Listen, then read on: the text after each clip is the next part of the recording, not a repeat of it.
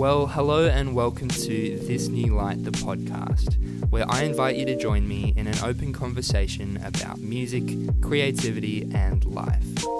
This is episode 4, and today I'll be answering some questions that you guys have sent in. They're questions relating to new music, key influences, and career aspirations, all of which I really look forward to answering. I hope that no matter where or when you're listening to this, that these words encourage, refresh, and motivate you to take on this universal experience we call life. So let's dive in.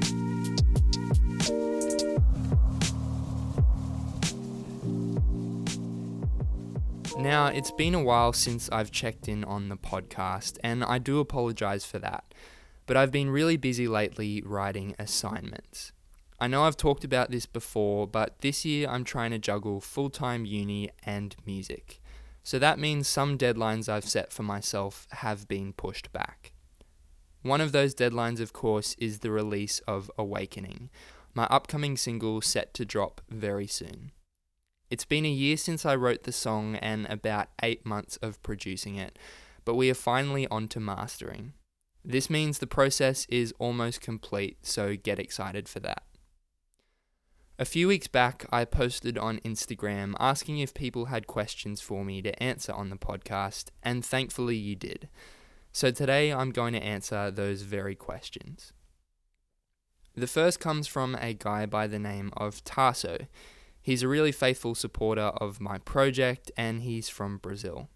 He wanted to know can I talk about another new song? The answer is yes.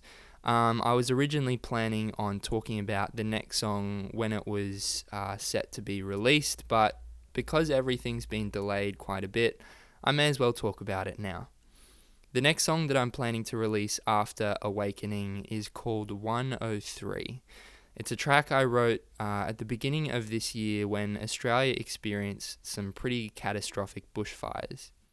I think the whole nation was really trying to grapple with the gravity of the situation, and I think we're all a bit traumatized by it.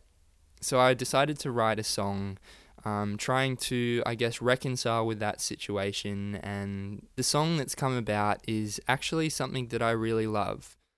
I knew from the start that the subject matter could be particularly depressing, and I didn't want that necessarily to be the case for the whole song. I wanted there to be a hopeful ending or a turnaround at the end, and that's kind of what's happened. The whole song is about those tragic bushfires, but at the end, there's a glimmer of hope that's provided in that final verse. So, that track 103 is something that will come out after Awakening. I've kind of finished the demo for that, but I'm pretty sure I might need to record the vocals again. I think it's something that will be out by the end of the year, but again, I'll keep you updated. The second question comes from a good mate of mine by the name of Nathan. He lives out at Barcaldine, and I'm really sad that I can't see him as often as I'd like. But he sent in two questions, which I'll try and answer as one. Do I ever get bored, tired, sick of playing and making music? And have I ever thought of giving up and going a different direction? The simple answer is yes, Nathan. That's something that I I think I regularly grapple with when I'm doing a lot of work on music. Not because the pleasure of writing these songs is not enough, but sometimes it can be incredibly exhausting to spend hours on end writing songs and producing them. To give you an example, on my recent uni holidays, I had five weeks that I deliberately made um, for finishing the demos of these next five songs. In my head, I had those five weeks to finish five songs, so that meant one song a week. I kept that schedule pretty well, but by the end of those five weeks, I was so sick of playing music. I was ready to not touch those songs for as long as possible because I was just exhausted and tired of working on those tracks.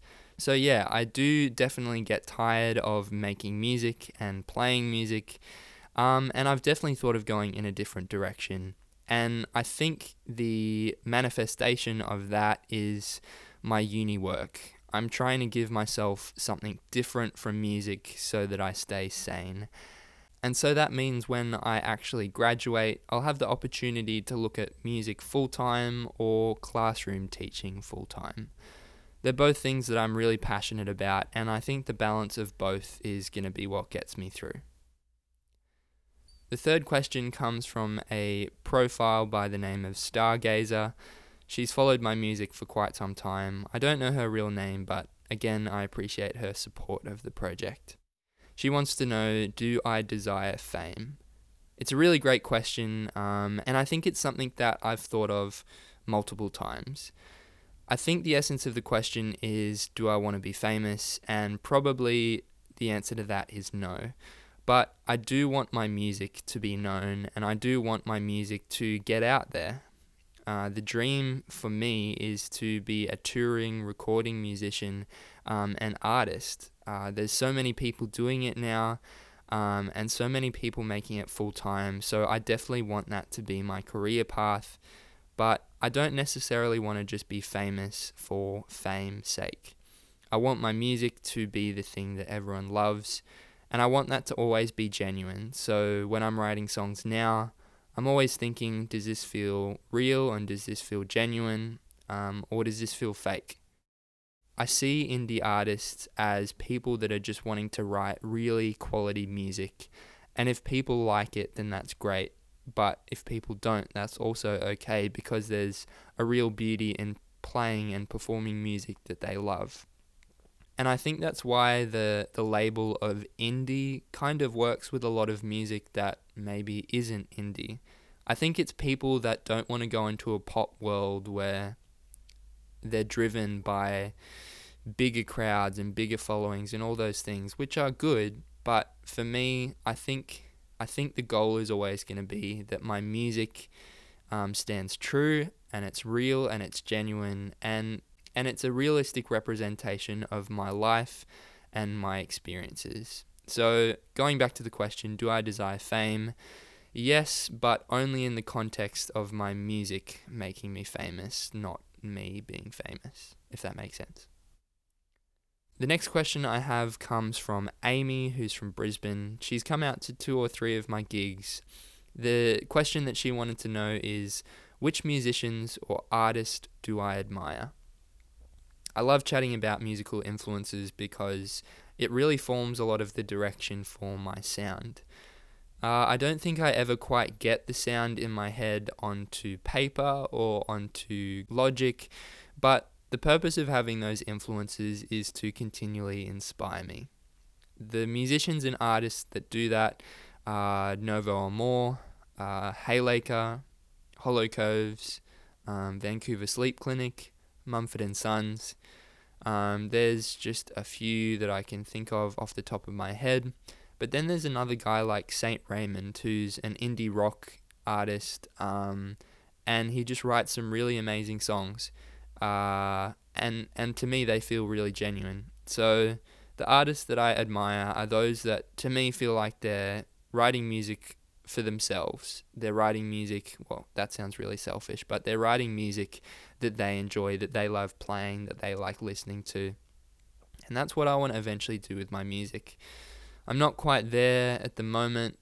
Sometimes I listen back to the first EP and go, oh, I reckon I could do that better. But the point of having those influences is to continually give me a direction and a sound and inspiration for my current stuff. So, yeah. Next question comes from Lindy, and she would like to know where would I like to go on tour? Man, uh, I'd probably love to go on tour literally anywhere anywhere outside of Brisbane feels like a tour for me.